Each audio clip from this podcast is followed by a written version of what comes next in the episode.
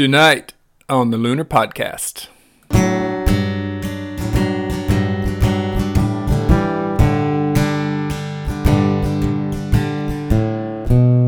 We choose the days to get out of bed.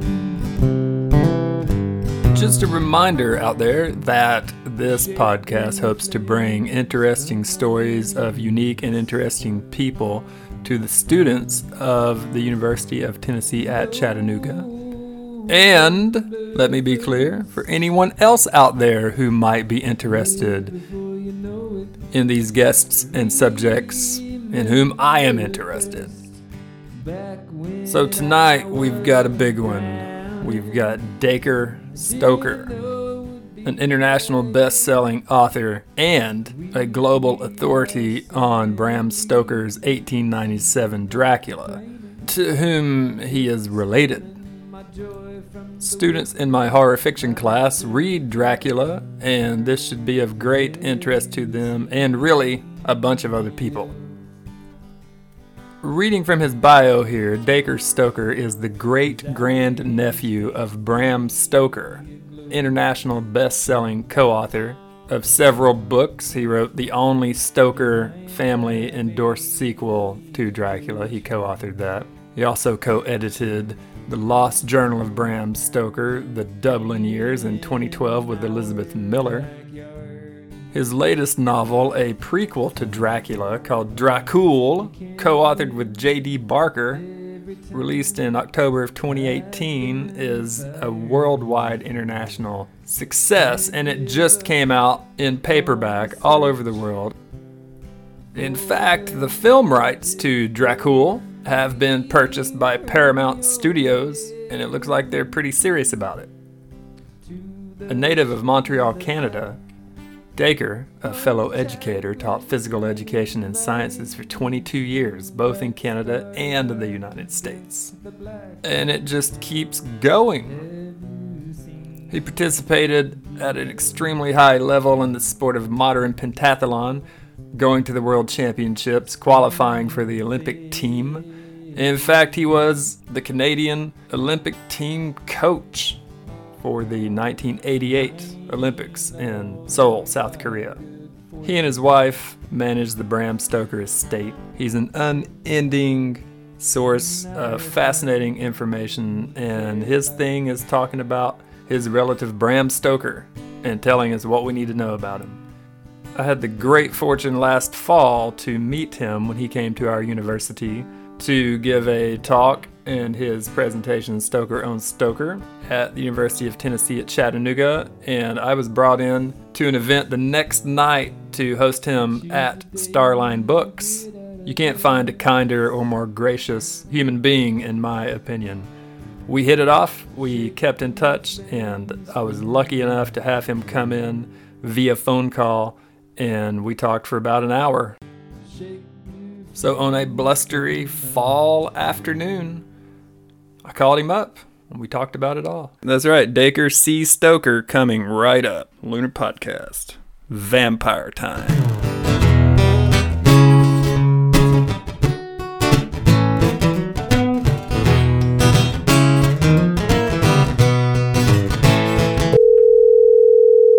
Hello, this is Dacre. He had just returned just a few days before our phone call from a whirlwind tour of England and Ireland, and that's where we began. So, yeah, what were you doing over in Europe? What was going on? Well, this was a uh, my my usual sort of uh, major dilemma: where to be in the Halloween season. Where's the best deal that I can come up with? That's high. For... That's high Dacre Stoker season, isn't it? The Halloween season. oh season. my God, it it is, and, and yes. the fact that uh, you know I hold out as long as I can for for someone to make a good deal, and and there was a, a large fan convention in Yarmouth, Yarmouth. England, which oh, is oh, yeah. which is way over you know near the Whitby side of of England. Perfect. And that that was my sort of linchpin they paid for the way over and they paid me a fee and then i cobbled together like 15 other events over three weeks which brought me all over ireland and different parts of london and then out to yarmouth so it was a lot of promotion which sounds great and it was, but it was a lot of hard work and a lot of sort of two nights in one place before I get into a train and go on somewhere else, which yes. you know kind of wears you down after a while. But you know I can't complain. I saw some cool stuff. I actually got to meet Mark Gatiss and, and Steve Moffat when they um, were at Bram Stoker Festival debuting their trailer for the new BBC Dracula. Nice. So that that was cool, and, uh, and and I had a lot of really good positive reaction from doing my Stoker on Stoker presentation all over the place. So that was good too. Uh, I'm sure it's an amazing presentation. You know, I, we, you know, we met uh, just for the listeners. We met last fall in Chattanooga when you came in to UTC to speak, and then they brought me in to just kind of host your event down at Starline Books, and that was a wild, yep. wild, witchy fall night. That was that was a great time. Thanks for coming on the podcast and telling us what you're up to. All right, let's get into it. First question. So, you're growing up in Montreal, Canada. And my understanding is you know about your famous relative, but uh, you had this limited knowledge at first. What was it like growing up with the last name Stoker? Well, surprisingly, and it disappoints you know a lot of my horror fans, it, it was not like the Munsters or the Addams family. It was like totally normal. Don't ruin it for us. Your house was I'm all sorry. black, all black and deep red, right? Red velvet, well, everything. Well, I, will tell you this: it, it was a, a, sort of a granite stone house, and there was some red carpeting in it. Perfect. And, and I had a little room way up on the fourth floor. But you know, we really didn't know that much about our Uncle Bram because, and, and I don't want to say everybody in the world didn't. You know, popular culture didn't. The, the academics knew, obviously, about Bram Stoker's writing of Dracula. It became a classic in '62, and that that sort of devoted a lot of focus in the academic world to how the book was written, why did he write it, uh, what pieces of information exist around the world that sort of he used uh, in the writing process. But another really important piece that went into all of my understanding and the family's understanding of Bram was a book written by two Boston College professors, McNally and Florescu, called In Search of Dracula. Mm. And those two fellows um, were, were researching Vlad Dracula uh, the, the Vlad the Impaler, the Wallachian prince. Oh yes. And they were trying to make the connection between what my great granduncle Bram used as, as his count, Dracula, the name, how he connected those two. And these guys, it's it's amazing, Mike, what they did. They they they did their research. They went into the Rosenbach Museum in Philadelphia and Rosenbach is a literary museum with re- some really cool stuff in it. And one of the pieces they had was a woodcut mm. depicting Vlad the Impaler sitting in a forest of spikes with people hanging from them. Obviously, they were impaled, and this was depicting this this uh, torture device that he used very well. But he, he really irritated the Saxon traders. These are the merchants in in that part of what was R- Romania, uh, or what is Romania now. These these these German traders, they actually had like a free trade agreement to come in the country and, and, and increase commerce. But when Vlad the Impaler became the prince, he desperately needed to increase taxation so he could create an army to hold off the Ottoman Empire. Um, this is this is you know like the late 1500s. Mm-hmm. So he did whatever he could to to cobble together money. He intimidated his his uh, subjects to follow him, to you know arm up, that sort of thing. And he also had to get money out of taxation. So he kind of flipped the deal on on the on the Saxon traders and made them pay taxes. And when they didn't, he would impale them. And so they got really upset with this for good reason. And they had the sort of advanced printing presses at the time were in Germany. And so they started this massive smear campaign against Vlad the Impaler and did these woodcuts, which then were then pressed with paper and ink, and then these pamphlets went around showing how horrible this guy is. Well, the Rosenbach Museum in Philadelphia had one of these woodcuts. And funnily enough, that's what originally McNally and Florescu were on their mission to go to this museum and see it. And just by luck, the curator of the museum at the time said, gentlemen, if, if you're interested in this, you might be interested in something else we have that's related. It happens to be Bram Stoker's 125 pages of notes for his writing of Dracula. Mm, yeah, yeah. The answer is yes. Yes, we're interested. Yes. so they stumbled on the oh, holy grail of, of Dracula studies, and this has now been published. It's out to the world of, mm. of what you know what my uncle Bram used as his some of the books that he researched, what was his thought process, and so on and, and, and so forth. So when I finally got around to reading as a teenager this book, In Search of Dracula, it made a lot of connections that our family never knew of, which mm. was you know what what Bram's process was. They exposed sort of the the ins and the outs of his writing process, and that's what really got got me interested. But be honest, I didn't actually seriously get into reading the novel until I was a, a university student, when I needed to do a report on on some author, and I said, "Well, now is the time." You know, mm, I was like 18 yeah. years old. For gosh sake, just do it. Up until that point, really nobody in the family knew very much, or we didn't talk about it much because, yeah, he was a famous guy, but we had no idea that you know everybody in the world knew of either Dracula some people knew about Bram, and, and Ireland certainly knew about Bram. But that was our sort of humble beginnings. Yeah. My story is we used to get kidded all the time with people coming to our house at at Halloween going, Oh, it's the Stokers. Are you going to take our blood or give us candy? Yeah. And I finally sort of put two and two together and figured out what the heck they were talking about. In university, that had to be an interesting, uh, a unique experience when you're reading Dracula closely for the first time. And um, you mentioned Vlad the Impaler. I know I teach horror fiction at UTC, and we do Dracula and other gothic things in that class. And um, yeah, there's the interesting debate of is was Vlad the Impaler really as horrible as he was depicted? And so that's interesting what you just said. It sounds like there's a little bit of a smear campaign, so to speak. Um, yeah, he was he was victim of you know huge smear campaign, and you probably know this, or you know you probably tell your students this that to really understand somebody, you've got to understand to put things in context. You know, what what were the issues of the time? Yes. Were, were, were other rulers before or after him or during his time just as brutal, as torturous? And, and the answer mm-hmm. is many were.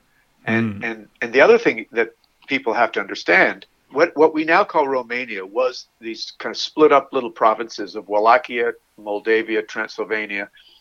And they were teeny little country but they had this massive L-shaped mountain range called the Carpathians, and they essentially separated these two massive world powers, which is the Austrian-Hungarian Empire, which was basically Christianity and, and, and Europe, uh, from the Ottoman Empire, which was the Muslims that, from the Black Sea over to the east.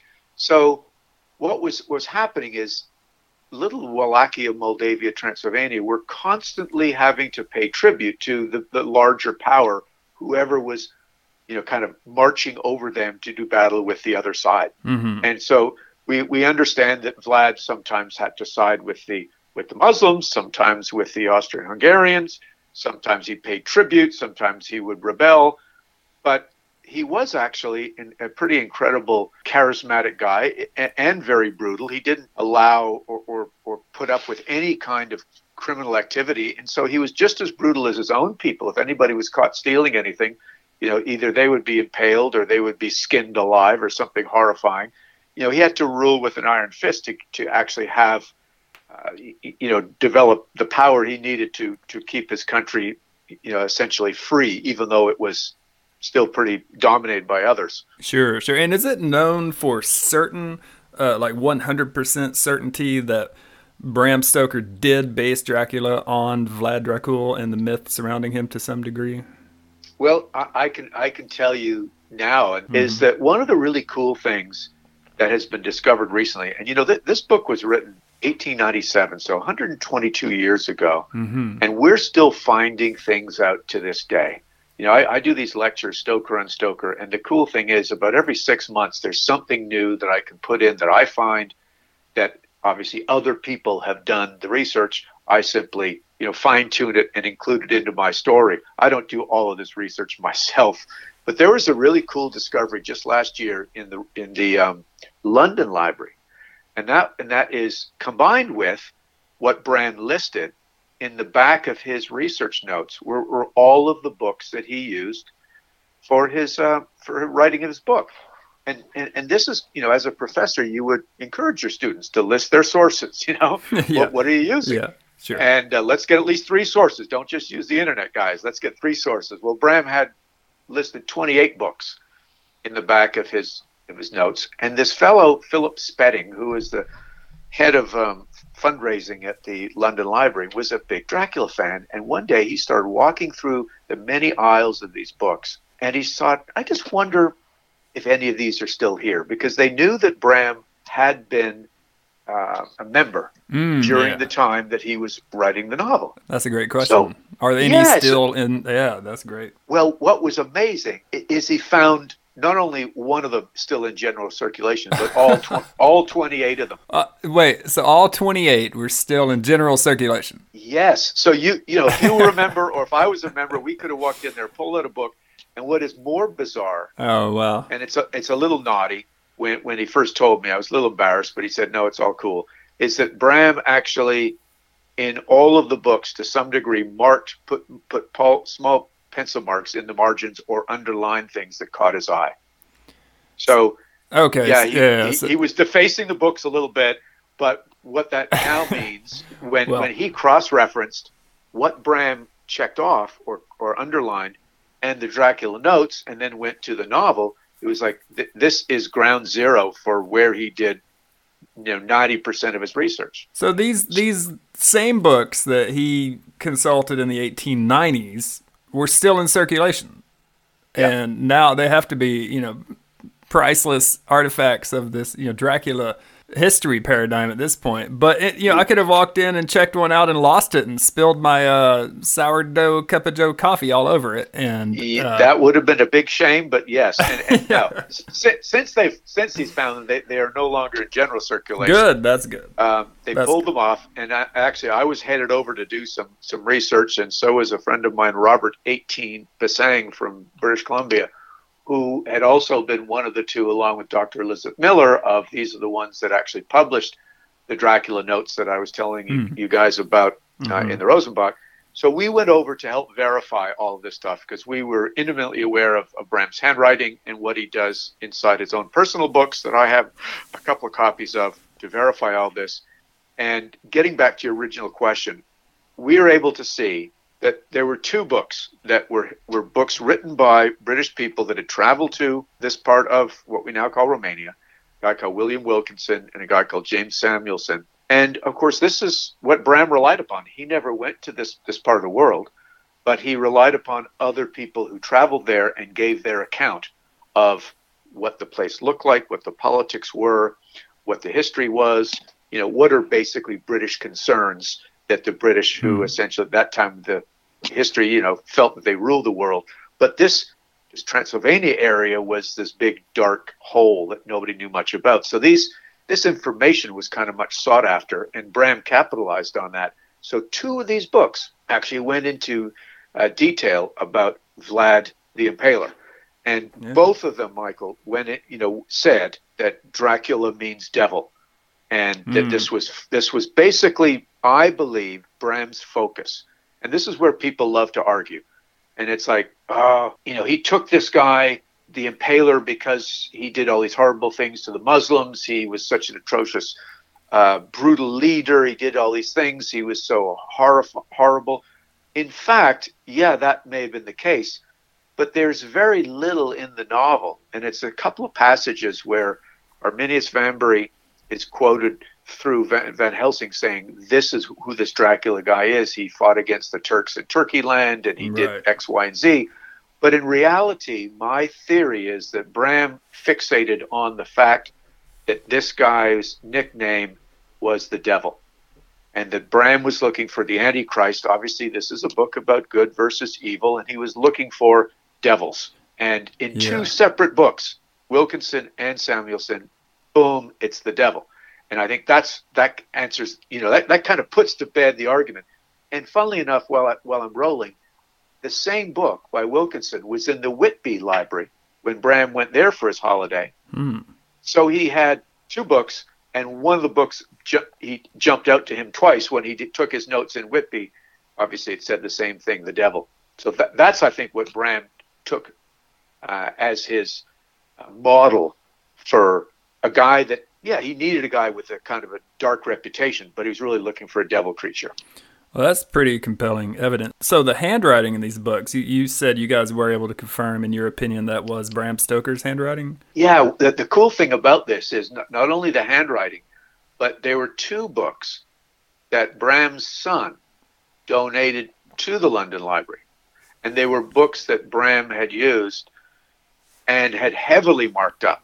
So at least mm, he had some discretion in, you know, Bram wrote like 12 other novels and lots of short stories so it was his habit to go through his huge library and and make lots of little notes in books. You know, just like That's you know before.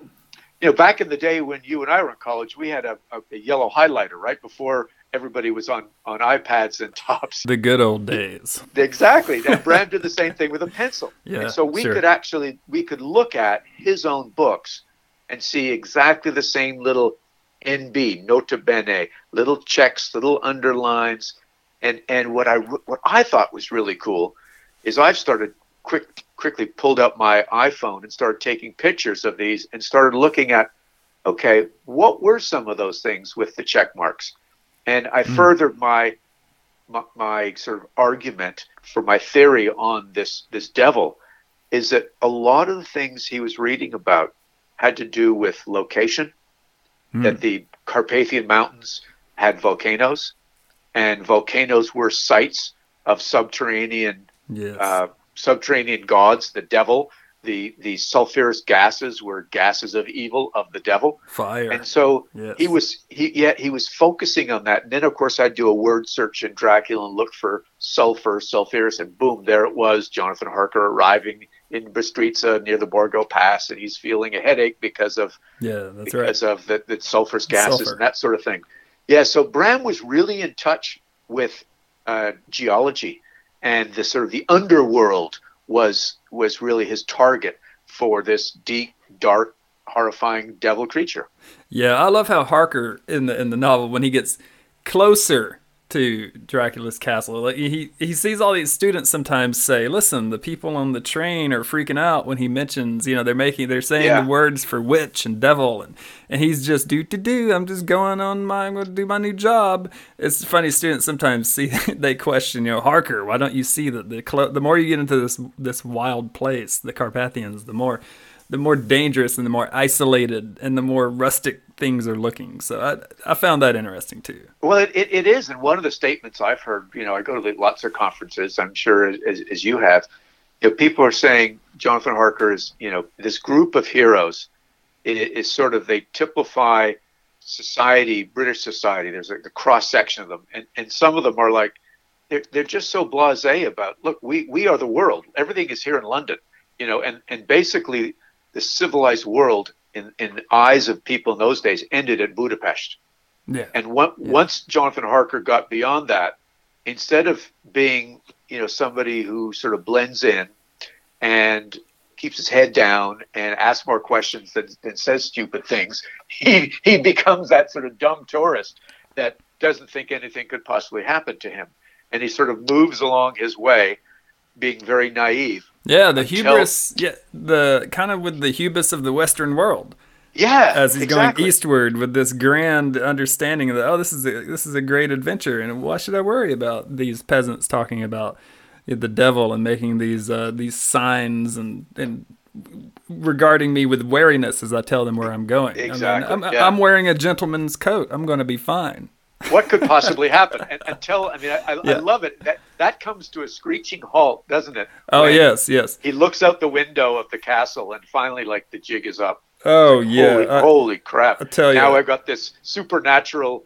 Is finally slapped me in the face with the count crawling downwards down the wall. Yeah, there, there's down the wall. There's Yep. clearly no one in the castle. There's clearly no servants. You know, there's clearly uh, this guy can crawl down a castle wall, and he he controls the wolves. And um, it's no surprise why it's been such a giant worldwide hit. For our listeners, I know this, but for our listeners, could you maybe go walk us through your your ancestry, your familial connection? Tell us about that. he was one of seven children. Okay, Yes. so of those seven children of Abraham Senior and Charlotte Stoker, the family started in 1845 in Ireland with the oldest son Thornley Stoker, and then it went all the way down to the end, other end of the line of the family with with my great grandfather George Stoker. So George was Bram's youngest brother, but okay. of those seven children, only three had offspring. Obviously, George had offspring. He had a son and a daughter. Daughter never married. The son did. He actually moved uh, to London and lived with Bram for a while while he was going through his medical training. And and funnily enough, George and Bram were very close. And uh, George was a military medical doctor, and he was on loan to the uh, Turks during the Turco-Russian War of 1888. And George actually was helpful to Bram in his writing of Dracula with letters he sent back explaining what the area looked like in the Balkans. So that was something sort of interesting. And hmm. uh, George, as I said, had one son who moved to Canada um, after World War One, and that's how our family started in Canada. And Bram had a son. That son, named Noel, had a uh, a daughter. And then once that daughter was married, obviously the Stoker name and that family was gone. But they did actually have three kids by two different marriages because both of those husbands died in World War II. So there's still a family tree that has some offspring. My side of the family from George and some with Bram, and the other brother Tom Stoker that had a, a son, excuse me, had a daughter that side has, has died out. So of a whole family of seven, only two now have, have offspring. And um, the great grandsons, who are my cousins of, of, of Bram's, are, are good friends, and they supply me with lots of cool information. They are retired chartered accountants, and they're not all that interested in writing about Bram or talking much about Bram. Okay. Um, but but they do kind of shove boxes at me and say, "Here, take this and, and go forth." And and one of those was an incredible find, not quite as amazing as McNally and Florescu in the Rosenbach Museum, but uh, in the Isle of Wight, one of them actually had a journal of Bram's. And this, this was a journal that Bram kept while he was a student at Trinity College. And he was, you know, kind of, I mean, it's like students you would have, Mike, when you when you got students who are trying to find themselves and figure out do they like writing? Are they gonna are they gonna, you know, put put all in into a writing career, or are they shifting back and forth. And you could kind of see that with Bram. He was uh, a, a mathematics major, got a master's in math, but he also was trying his hand at writing and a little bit of romance and poetry, hmm. kind of quietly on the side in his journal. But in a somewhat sort of tragic way, his father retired because he was a lot older uh, man when when he married. So after about his fifth of seven kids. He retired and got a pension. And so Bram, number, child number three, while he was still a student, he he went to work at Dublin Castle as a clerk in the petty sessions legal system, which is a really boring, mundane job of just keeping track of you know people with dog licenses and minor penalties and so on. And so Bram, there was this sort of conflict going on with him. His father sort of made him do this job, but he was also really enjoying his writing, loved go to the theater. He would sneak out and do theatrical reviews. So you could kind of see as I would read through this journal, and, and Elizabeth Miller and I actually published it in 2012 called Bram Stoker's Lost Journal. You could see this guy kind of emerge, hmm. um, becoming more confident as his writing got more confident. And later on, in some of his short stories, and novels, some of these little bits and pieces that of observations that he would collect in his journal would, would pop out. And it wasn't until his parents moved off to um, to uh, Central Europe, uh, to the continent, with the two sisters, so they could be better trained in the arts, that Bram actually got the courage to take the job with Henry Irving that was offered to him because his father had said, you know, the theater's no place for you. You got a good job it may be boring and dull, but it's a good job. Hmm. But but Bram was trying to fulfill, you know, what you and I would say is, is his is his literate and sort of theatrical destiny. And once he finally got that offer to go to London and work with the famous Sir Henry Irving and, and manage the whole theater, that he, he was able to start his own writing on the side. And that's what sort of unleashed his genius as time went on. All right, it seems like since Dracula and since John Polidori wrote The Vampire, supposedly about Lord Byron was kind of the uh, the figure. Yeah. My understanding is that was kind of based off of Lord Byron. I think John Polidori was Byron's physician, possibly. That's right. What do you think accounts for this contemporary resurgence in vampire? What's going on with the interest in that myth, do you think? Well, again, this is just my opinion, but I, I believe, and, again, it all kind of comes back, at least in my focus, to Bram Stoker, is, is he capitalized on the vampire scares, I, I guess we use those terms, of the 1700s, which yeah. he found a lot of treaties in the British Museum Library, the London Library, and it was sort of a, a, known thing. You know, you, you mentioned he's not the first guy to have written a vampire novel. There was, besides Polidori, there was Varney the Vampire, written by Rymer. Mm-hmm. There was Joseph Sheridan Le Fanu, who wrote Carmilla. There was other stage plays. So Bram was key, though, in understanding, I think, the sensitivities of the people in London. He, you know, he was a stage manager yes. first and foremost. Yeah. He knew what to do to put bums in the seats in the London Library. And you got to realize when he wrote, he started writing the novel in 1890. This was a seven-year process of note-taking. I believe two different drafts, and then he finally had the thing published, as we know, in 1897. And what Bram used to his advantage was the same feeling that many of us get to this day, and, and that is this mystery of the afterlife. Mm. And, and mm-hmm. religion at the time, we say, is sort of the gatekeeper of lead a good life and you'll have a good afterlife.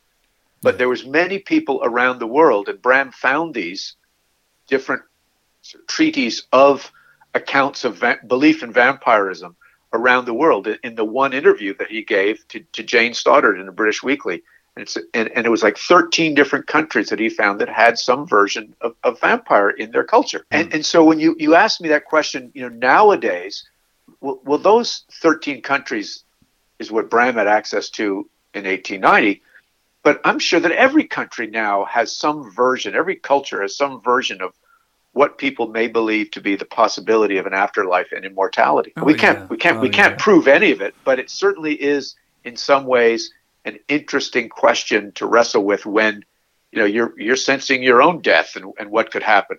So we take sure. all that and, and you got to throw in contagious disease that was you know really creating all this misunderstanding in, in history as these plagues would go through different parts of the world, cholera epidemics. Uh, even in America, Bram found a, a, a article about tuberculosis in New England in the late 1800s. Mm, so even yeah. even in, in, in, you know the new power emerging power of America, we had a, a, vampire scare in New England that Bram saw an article about. So when there was misunderstanding and a, a massive quest to answer the unknown, they would kind of go back to superstitions, and it was always that well, it's it's possibly that it, there could be this vampire that's sucking the life out of you, as opposed to understanding germ theory, and it's really tuberculosis that's killing everyone in the family, yeah. not not Uncle Sam that's coming out of the grave and sucking the blood. Yeah. Spe- speaking of a scientific approach to vampirism, how do you respond personally to uh, in I Am Legend when Robert Neville uh, yeah. mentions Dracula and discounts it as you know myth and superstition, and he goes out looking for his scientific approach. I'd see that as like uh, kind of not that Richard Matheson by any means is dissing you know the, the book, but I think it's interesting that that character in that particular vampire book is looking for scientific, rational reasons behind his particular apocalypse. And what I think about Dracula that what Dracula offers, in my opinion, that a lot of those other stories you mentioned don't, an insight into the late Victorian age, which you know how much stuff was going on there. But I really like how the there's Victorian anxieties basically are yes. reflected throughout Dracula in a really beautiful way. All the technology, all the idea of outsiders coming in from the east. So that's what I think Dracula really has. One of the things it has to offer over some of its I don't know if you call them competitors, but it really is no. this rich view into late Victorian anxieties. I love that about that. What do you think? Well, I, I agree. I think Bram, as, as I was saying, he he was very aware, very sensitive to what some of these anxieties were, what pushed the buttons of people, and by by making Dracula a socially relevant story with real places in it. Mm-hmm. Yeah. Some of the people were based on real people the travel times were real. It had the feel of, you know, weird realism to it. Um, and, and some of the arguments too. Let, let, I just got to go back to science for a moment because Bram even uh, touches on that. That was an issue, you know, the, the end of the century, as you talked about. Th- this is a time when great scientific upheaval is going on. And Charles Darwin and the Origin of the Species mm-hmm. had been published in 1859, and, mm-hmm. and this story was this book was even held back because Darwin knew it was going to rock the heck out of the scientific world. And and Bram actually uses Dr. Seward as this guy that wants to rationalize uh, the the loss of Lucy's blood on something scientific, and Van Helsing is having to say, look, you've got to believe in, in, in things even though you can't explain it scientifically. And and I also believe that Bram took right at that point in the story a, a quote from his neighbor Mark Twain, hmm. and and Mark Mark Twain actually got Bram's help when he was having a book Round the Equator published, and Bram was the agent for that book. And in that book, it said, um, you know, to, you got to believe in things you know to be untrue. Hmm. And, uh, and and Bram used in in Dracula. I once heard of an American, an American who said, "Faith is believing in the th- in things you know to be untrue." mm-hmm. and it, and that's sort of this this juxtaposition versus science. And look, just just because you can't prove it doesn't mean it's true. And so here we've got our Van Helsing versus our Seward, our sort of myth versus science. And this was a big issue, just as you had mentioned, Mike, that this was what was going on in the Victorian era. And Bram touched on that in many, many places throughout the, the story to make this a very relevant and realistic story. Do you think the rise in popularity of spiritualism in Victorian age had anything to do with the rise also of vampire oh, stories? Oh, for sure. I mean, yeah, your, yeah. your listeners got to understand, and I'm sure you have this discussion with your students, that you know this was the this was the time of you know, seances and the Ouija oh, boards, yeah. Fox sisters, Houd- yeah, yeah, Houdini, yeah. and even there was a Professor Dowden of hmm. of um, Bram's at Trinity, who was a great believer in second sight. Hmm. And, and and Bram actually wrote about second sight in um, Mystery of the Sea and the Water's Mouth in, in some of his other books. And Bram was good friends with Pamela Colman Smith. She was a young lady that Bram took under his wing. She was sort of a, a street orphan who, who came into Lyceum Theater, and she was one of the first uh, was hmm. one of the first designers of tarot cards. So this whole concept of spiritualism was, I wouldn't say mainstream. I think it was one of these sort of back room type things that were going on in Victorian era, but many people were thinking about it yeah. And uh, and Bram would certainly include it to sort of get people stimulated into yeah, this is all a part of what our thinking is. You know, different emerging sciences. Mesmerism, for instance, was quite new yeah, yeah. at the time. And Bram, you know, he inserted ESP into the novel. That's right. I mean, that's how they found. That's how they found Dracula in the end. Exactly. You know? Exactly. Why do you think they were so primed in? Because uh, it was taking hold to some degree in that time. What from that 1860 to 1895 or so. But what primed them so much to be ready to accept what some might say is such ludicrous ideas? Well, I, I think it was you know there was there was more uh, more communication going on. There was more education, and with more education comes you know people are inquisitive about you know you know what what are we what's going on. They're just not taking the standard form yeah, of. Yeah. It, listen, it's it's it's God's will. We'll do what God says. You know, people want to know more and the more you get enlightened, the more you're inquisitive, the more books you read, the, the, the world gets smaller, more ideas get c- kind of pulled in. More people are moving into London. So people with other mm. ideas that hadn't been there before are now, they've got a forum. You know, they're standing up and giving speeches and, and helping people, you know, it, it, university students think a little bit more. So it was, mm-hmm. you know, mm-hmm. sort of a, a, a time of great change and thoughts and as you mentioned earlier, technologies, these things are being introduced and people are beginning to say, "Well, I don't, ah, God, I don't know about this. I kind of like those old gas lights, but someone's talking about electricity, and you know what oh, could yeah. go wrong with that stuff." Yeah, you know, that, I've read that the advent of gas lighting brought indoors might coincide with the rise of the popularity of ghost stories. People might have actually been inhaling certain fumes and sure. Uh, I I think that's fascinating too. But in in the book, I mean, there's so many new things at the time. It's just amazing. I mean, blood transfusion itself that wasn't common in the 1890s, right? Wasn't no, that? and I, and I got to tell you this: his brother.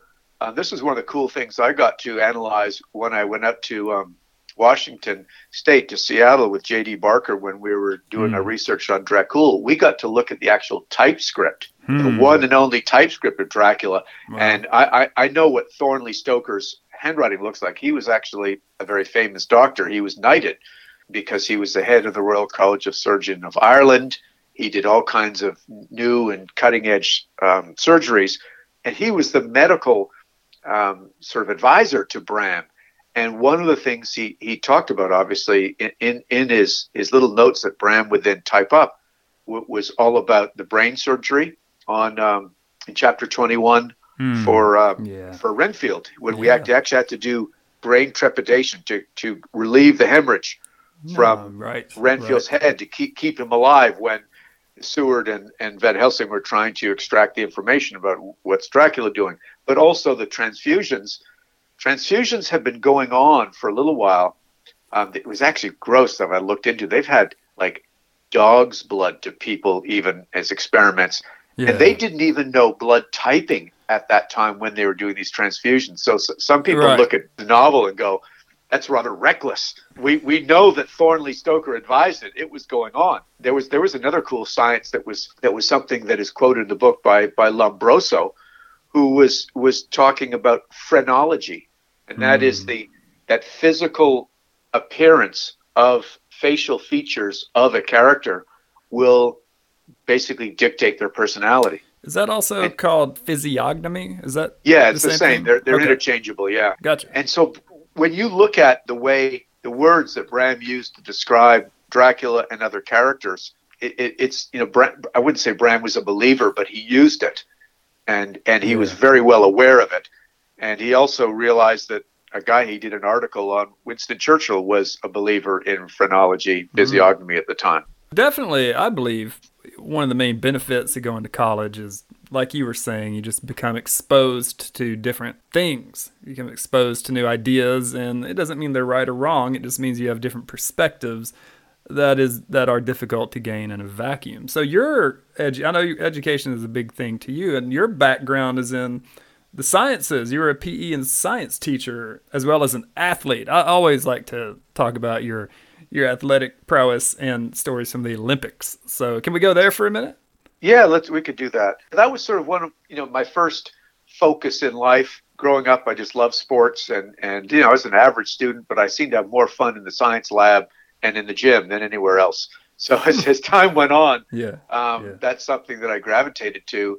And uh, luckily, I was um, a young guy in high school in 1976 when the Olympics came to Montreal, Canada and my dad was in charge of the drug testing on all the horses and so hmm. myself and my sisters and a bunch of our friends we all got front row seats and actually were escorting the horses from the end of their competition site up to the drug testing barn and at that time i, I saw a, a whole sport that i'd never even heard of called modern pentathlon hmm. and i realized mm-hmm. I, I could already ride a horse better than most of these people at the Olympics doing modern pentathlon. I said, well, this this is something that I could I could do. And um, make a long story short, I got involved in the sport and learned all the things that I knew nothing about, like fencing and actually competitive swimming. Uh, I had done some shooting already, and I knew I knew I was a pretty good runner. So uh, and the riding, of course, and all these things over the next sort of eight years, I got much better at and made the Canadian team a couple of times, mm. and um, ended up making the Canadian team for the World Championships in um, uh, 1979, and then also in 1980 was Olympic year, but because the um, boycott was held mm. To protest the uh, Russians yeah. moving into Afghanistan, and because the Olympics were in Moscow, that's right. Mo- most of the Western countries said, "No, we're not going to come play with you," and that sort of sucked for me. Oh yeah, that, so that was your, you know, that that was my big my big shot, and because I was just graduating from university it's not like I had the luxury of going to college and training, um, as as a lot of guys did. You sort of if you if you're that focused on sport, a lot of us would would spread our four years of university into five or six years, so you could take a lighter load, but but do a lot of training. And I had sort of extended that as far as I could, and I had a good job offer to to become a PE and science teacher at a private school in Ontario. So I went off and did that, and I kind of realized, you know, it's it's in the cards for me to become a coach rather than train myself. I, I got pretty good at that and actually coached a young lady who was the world champion in modern pentathlon in 1983 and had the team, Canadian team, for a little while until I got the gig of being the men's coach for 1988 Olympics in Seoul. And that was sort of a pretty cool highlight. It would have oh, been yeah. nice to be competing, but to, to be the coach there was fun. And we had a, our best finish ever, which was 10th out of 22 teams. And that, that was fun. And then I decided to sort of get on with, um, get on with life and start a family. And I put all that yeah. beside, behind me and moved on you were the Canadian coach in the 1988 Olympics in Seoul. Yeah. Um, but just to, to drill back into 1980, like, so you were set to be on the Canadian Olympic team, going to the Olympics, and then the boycott happens. Did that take a while to get over, or were you pretty level-headed about it? I don't know what I would have done. Well, first of all, I was I was a student in an American university, upstate New York, but I was training in San Antonio, Texas at the time um, which was which is where the American Center for Modern Pentathlon was, and they invited a lot of foreigners mm-hmm. to come in and train, which was wonderful. Uh, it was actually at a military base called Fort Sam Houston, and it was great great advantage for the American athletes to have plethora of foreigners to train with because the fencing was one of these things where you could really only get good competition when you're fencing other people and learning tactics and so on. So it, it was great training, decent weather, you know, th- throughout the year. But what was strange was when the politics started rolling around mm-hmm. um, in sort of a December of that year. We were all down there training, and one by one, sort of different people would become more outspoken than others about no, sports doesn't have any place in politics, and vice versa. Mm, others, we just yeah. had to keep our mouth shut because essentially our governments were subsidizing our training we couldn't go and badmouth the government, so we just had to go along, put your head down and train, and let the chips fall where they would. Mm-hmm. And so it, it, it really was it was frustrating because you you know you got to I got to a point when it was like okay finally the Canadians are going to officially boycott um, we're following the, the, the, role of most of the Western. How long did it take for Canada to boycott? It, it, was about two two to three weeks after the Americans really put their foot down okay. and said, you know, th- this is it. So there, we were still down there training in limbo, which was weird because, yeah. of course, here's my all my good friends on the American team and the British and the Finnish and the Italians and everyone's. Every time we meet, you know, are you guys going? What's going on? What are you going to do instead?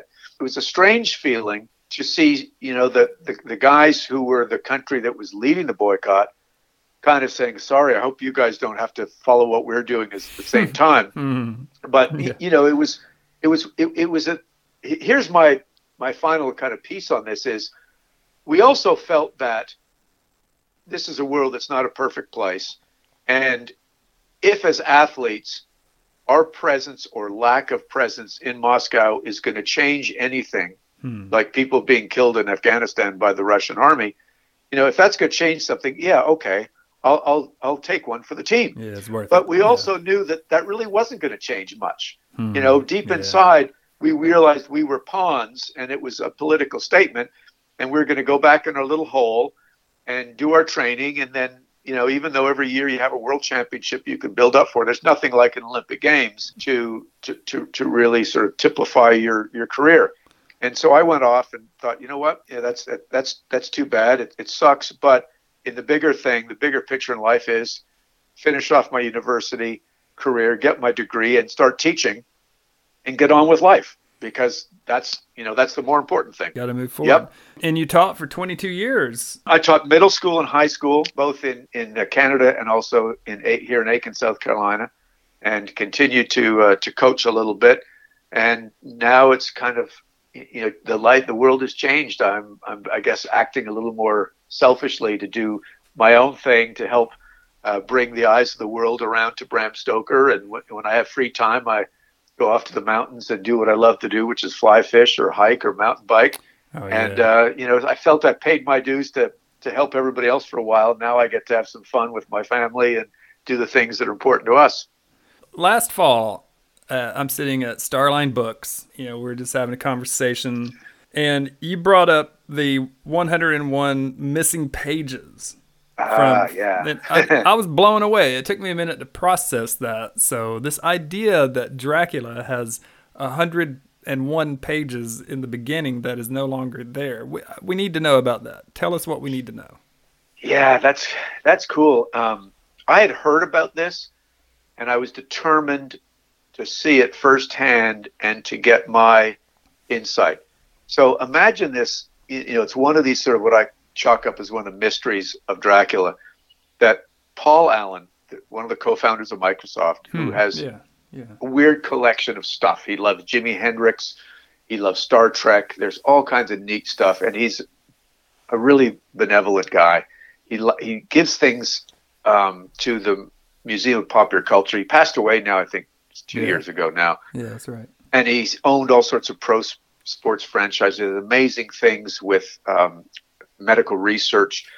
And, and just one of the things in his life that he collected was this, this, this Bram Stoker TypeScript, mm-hmm. which is the last thing that Bram Stoker had in his hands, you know, before handing it off to the publisher. And and luckily it was typed because I can now say his handwriting is really horrible. Hard to sort of read everything, but this was typed. And I got to see a number of things on this. And one of them it was typed by a service because you could see the stamp of the service. Uh, I could see all the little handwriting and there was further editing going on throughout this TypeScript, and some of it was Bram's handwriting, some of it was his brother's handwriting, and some of it was somebody else's, which JD and I figured had to be an editor. But also, there's two, three huge things that jump out. One is that the first page of it was page 102.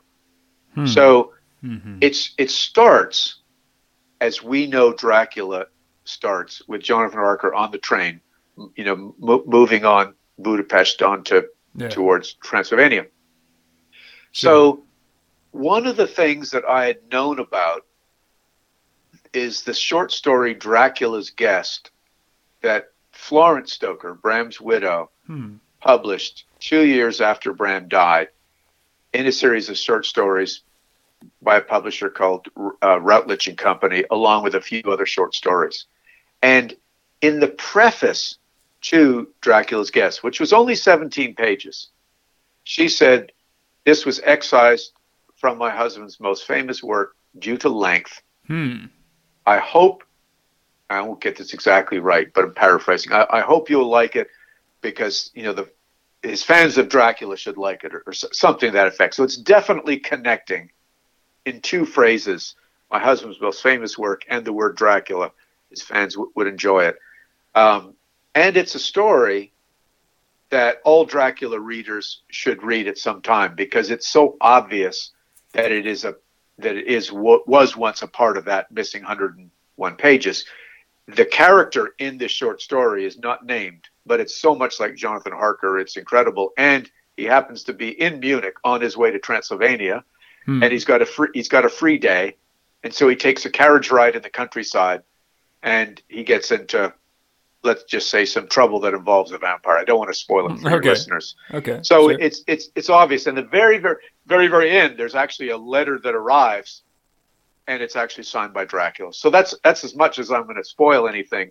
But it's okay. it's so obvious that that's it. Yeah. So I then went through, along with JD's help, the rest of the TypeScript and looked for anything that was crossed out. Okay. With the idea in mind that if Bram was going to excise 101 pages, he would have been thorough enough to go through the rest of the book and take out any references that still lingered in the manuscript.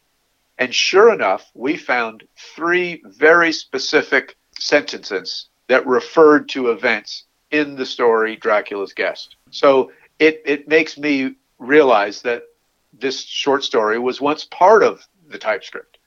And there must have been more. My feeling of what else would have been there was probably a build-up in London of a decision by Jonathan Harker and Peter Hawkins' law firm and anybody else in the law firm that that uh, Harker worked for to, to to make your way off to Dracula's castle. There would have been some drama, you know, saying goodbye to his friends or gathering his his pictures of the uh, Carfax estate and the other properties and he would have taken this long train ride and probably some adventures along the way. And then he would have gotten to Munich and had Dracula's guest happen, and then he would have you know continued on his way. Yeah, so, uh, so narratively it fits in the flow of the yes the framework. N- narratively it fits, the character fits, and the fact that there are three references that were included in the story that had to be taken out when he took out that at the at the fit. So this is what JD and I decided to sort of base mm-hmm. our prequel Dracul on. Right. That we're gonna we're gonna write this prequel to Dracula, and and the premise to the whole prequel is that the story is real, and and just short you know short short version of my rationale for that is back to the sort of this Olympic coaching. Bram Stoker himself was mysteriously ill for the first seven years of his life. Right. And and and he made a miraculous recovery to become a champion athlete. So my mind is like flipping through all kinds of possibilities. What could this illness have been to allow him to recover to be a champion athlete?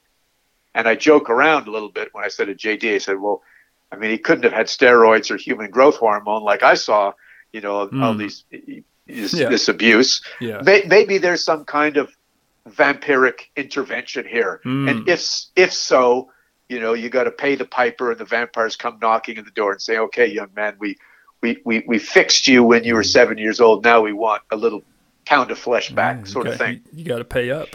You got to pay up, man. Here's the story. And what we did was we wanted to write Dracul as an origin story of what Bram and his sisters and brothers and good friend Arminius Vambery would have gone through. And it would have dovetailed perfectly with the way Bram originally wanted Dracula to start. So our story, Dracul, ends right where Dracula's Guest begins, hmm, which okay. was, in our in, in our opinion, the the origin of, of the novel. To what degree was he disabled for those first seven years? That's a de- that's a debatable, and and uh, I've researched two ways. One is spoken to doctors who are doctors that understand about historical illnesses and so on. What were what were the illnesses that were going around in those days in this part of the world? Mm-hmm. And there was scarlet fever, rheumatic fever um, but all of those would have been so debilitating, he would never have recovered to become champion race walker, rugby player, gymnast, all these other kind of things. Right. And, and then I looked into a book that he wrote called Personal Reminiscence of Henry Irving. And it was pointed out to me by Dr. Elizabeth Miller. She said, you know, there was a, an, a, a second edition of that, and some things changed. And one of them was Bram said, I was an you know, an invalid for the first seven years of my life. I never knew what it was like to stand upright. Hmm. And then in the second edition, he said, I was a sickly child. It was never a normal, never a normal life. He, he didn't go into the detail about being an invalid, never knowing what it was like to stand upright. Yeah, yeah. So different statements. That's true. It's it is different statements, and I'm not sure if it's Bram being humble Bram, or if the, the three d- brothers in his family who were doctors or any of the other doctors or family said, "Don't be ridiculous, Bram. This is balderdash. You know, you were never that sick." Was he just feeling sorry for himself? Who knows? Hmm. But it really is my personal feeling, Mike, is that it was that Bram was suffering from respiratory allergies and asthma, and my rationale for that is there's a lot of it still in the family. His brother Tom had asthma and and allergies and when I looked at where Bram and his family moved, they moved inland away from the, the shores of, of Dublin Harbor, moved inland where it was drier. Mm, yeah. And he would have gotten, he would have eliminated at least some of those allergens. And as we know, people grow out of asthma. Yeah, that's true. And also think of uh, before our you know, before our modern interve- medical interventions. Imagine how debilitating that would be to a child. You know, living. Oh God, in, yes. that especially if you're if you're sleeping on what was common was these straw or hay mattresses covered in linen. Mm. Your your face is right up against the allergen all the time, and with all the mold and mildew of of moistness of Dublin, your face would have been you know teeming with the allergens the whole time. I'm very thankful we live in 2019 for a bunch of reasons, and, and allergy goodness. allergy relief is one of those. Um, how much success did Bram Stoker see from Dracula during his lifetime? Um, not as much as any of us would would be led to believe. The the book came out with um, first printing of 30,000 book copies, mm-hmm. Um, which was which was a good run.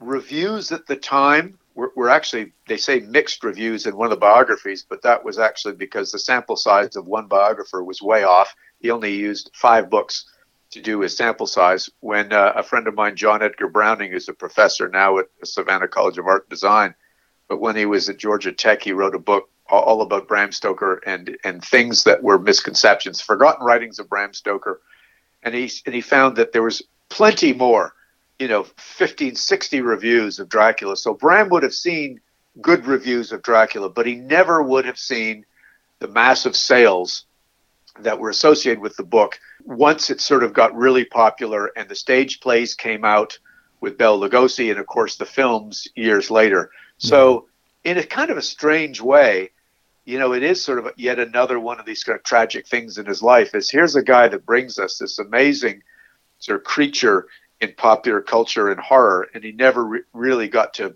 bask in the pleasure of what he what he presented us, what what he's provided us. Right. Yeah, that seems like that often happens with artists of note. It just seems like a, a pretty common story. They don't necessarily live long enough to um, you know, H.P. Lovecraft is one example. Yeah. They don't live long Yeah. enough to see huge benefits from from their work. Yeah, I wonder too. This is just a personal thing. Like I teach horror fiction at UTC, and it's only happened two or three times, but I've been contacted by very nice individuals, uh, various places in our country, very nice people who are very polite, but they are actually in these these groups that believe vampires are real. Do you get contacted by those same people? I'm just curious. I, I, I do different levels. I mean, I I have bet. New Orleans where I've done conferences and book signings where I've actually met with some folks in a subculture that really do exchange blood voluntarily and, and feel that you know they they in fact are vampires in a certain way, not the not the ones that you teach horror of or or I, I write about, but just sort of you know the the blood exchange is sort Mhm. of this mutual uh, thing that people Hmm. do to bond a little bit better. Okay. So yeah, I've, I've met some very interesting people. This this change in paradigm from Dacre, the sportsman, the science teacher, to to the, the dark world has brought me some re- really cool places. I bet it's interesting too. Yeah, interesting places. I bet. Yeah, and, and it, it really has en- en- enlightened my life. You know, great travels. I mean, I've been to Romania a number of times. Um, I've actually been to, you know, it's like I've been to the mountain. I've been to the mountain Yeah. that Bram actually chose to be the location of his castle Dracula and put a plaque up there Hmm. along with the, the guy who's in charge of the national park. Um, so yeah, I've had lots of fun. And, That's and, great. You know, That's great. meeting fans that want to know more and, and, you know, doing podcasts with you and trying to give some insight to your listeners. I love doing it. It's a lot of fun because I, I feel that's part of my mission is to help spread the word about who Bram Stoker was, you know, who he really was, which is really a very interested and multifaceted guy. Don't you give a tour? Isn't there some kind of some kind of Dracula tour in Ireland and Romania? Is that something you did recently, or is that? Yeah, I, I, it's actually it's on my website, Right. dacrestoker.com. I've started doing these these tours, and, and you know I need I need about eight to twelve people to go to make it function, and so I do that usually in in sort of a June or a September because the weather is is just perfect for that. And I started doing the same thing in, in Ireland because it's it's nice going to Romania, to, even though Bram never went there. But really, it all started in, in, in Ireland, and it's a cool place Mhm. to go. And there's some neat libraries to see where Bram actually did his studying and what books he looked at.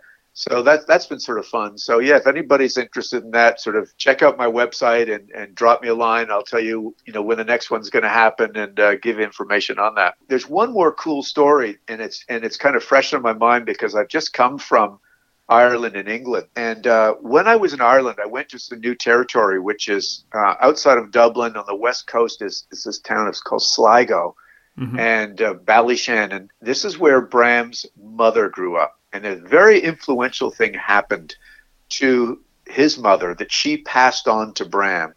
And we've actually included this story. She told Bram this story of her experiences when she was 14 years old in 1832, where she witnessed cholera coming to Sligo. And at that Hmm. time, nobody knew what was causing it Okay. and and and people were dying left, right, and center. Half the people in her town of Sligo died, and her and her family uh, were were healthy. They witnessed people being buried prematurely, misdiagnosed, and being buried prematurely. Mm. And th- and they tried to escape the town, and and they went off to this nearby town of Ballyshannon. They were turned away by people with with uh, fixed bayonets and long sticks, sharp sticks, not allowing them to come in. It must have been horrifying. And she wrote this story that her son asked for, and mm. this story Bram used in a short story that he wrote in a series of stories for children called Under the Sunset. And JD and I are convinced that this short story um, helped kind of frame Bram's kind of dark sense of imagination, and while he was a young boy. So he asked his mom years later, send me that story. And we've included that story in the UK edition of Dracul, hmm. uh, which is fun because it's it's been published but years ago, and it's one of these things that I'm working on to give a wider audience. And I don't know um, exactly how I'm going to do it, but I love to put it out there.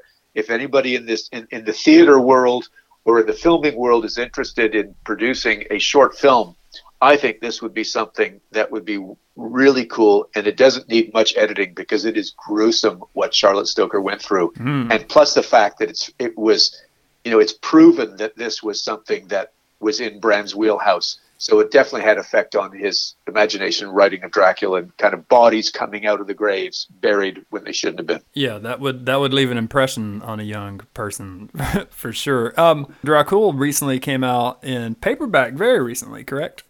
Yes, yeah, it came out here, uh, U.S. and U.K. just uh, in October. And that's available yeah. everywhere. That's available. It is available everywhere. Absolutely. Wherever. And um, yeah. Paramount has purchased the film rights. Is there any movement on that? It's, it's interesting you say that because they were they were about to uh, expire in June, mm-hmm. and JD and I were a little bit nervous. And then our agent called us with about three days to go and said, "Oh, but now they want to extend them." Nice. So nice. they've extended it for another year and a half because apparently they are serious about it. Nice. And uh, what what we understand is happening is that they've they found a, a showrunner to to you know adapt the script, but so many people in the Dracula world are waiting for the much anticipated BBC miniseries about Dracula that Moffat and Gatiss has written. Yeah. And if that if that goes well, uh, we are told that um, Paramount will push ahead because, of course, what would be better way to follow up a successful Dracula miniseries oh, yeah. is the yeah. with the origin story of Dracula. So we're we're kind of JD and I are so holding guys, our breath. You guys yeah. are hoping the miniseries does great. if it does great, then then the, yeah, it looks good for a lot of other Dracula projects out there. Yeah, so Paramount's kind of letting BBC test the waters in this current climate. That's, I'm sure that's what we're led to believe. Yeah. And as far as J.D. Barker, he's a he's a huge name in the horror world. Uh, I'm just curious personally, what what's that guy like? Well, you, you wouldn't you wouldn't know he's a, a, a, real horror mystery writer. He's just a normal guy. You know, he used to be a compliance officer with a securities firm. You know, mm. that's one one of the funny things that when you when you look at people that write horror and you teach it, you know, it's it's not like you're gonna you're running around like as I you know somebody in the Munsters or the Addams family, just normal people. but you know, we tend yeah. to have a yeah. sense of imagination that gravitates w- when called upon to the dark side and to sort of things that are are, are, are kind of horrifying in life. And JD is the same way. He's a cool guy, a lot of fun to hang around with, and a hell of a sense of imagination. Oh, and yeah. uh, a lot of fun to write a book with. You know, it doesn't help those preconceptions that you guys press people like to dress you guys up a lot for shoots. Like I've seen, I've seen images of you in this what looks like an old Victorian you know, it looks very sharp, by the way. It's this old Victorian tuxedo. I don't know the term for it, but uh, you guys. Yeah, morning coat. Yeah. Yeah, yeah, yeah. So, anyway, no, I appreciate your time for sure. Dracul is out in paperback. It's available everywhere. I appreciate you coming on the podcast. This was great chatting, and uh, as as you said, really easy going, just back and forth. I really appreciate the the manner in which we did this. It was a lot of fun.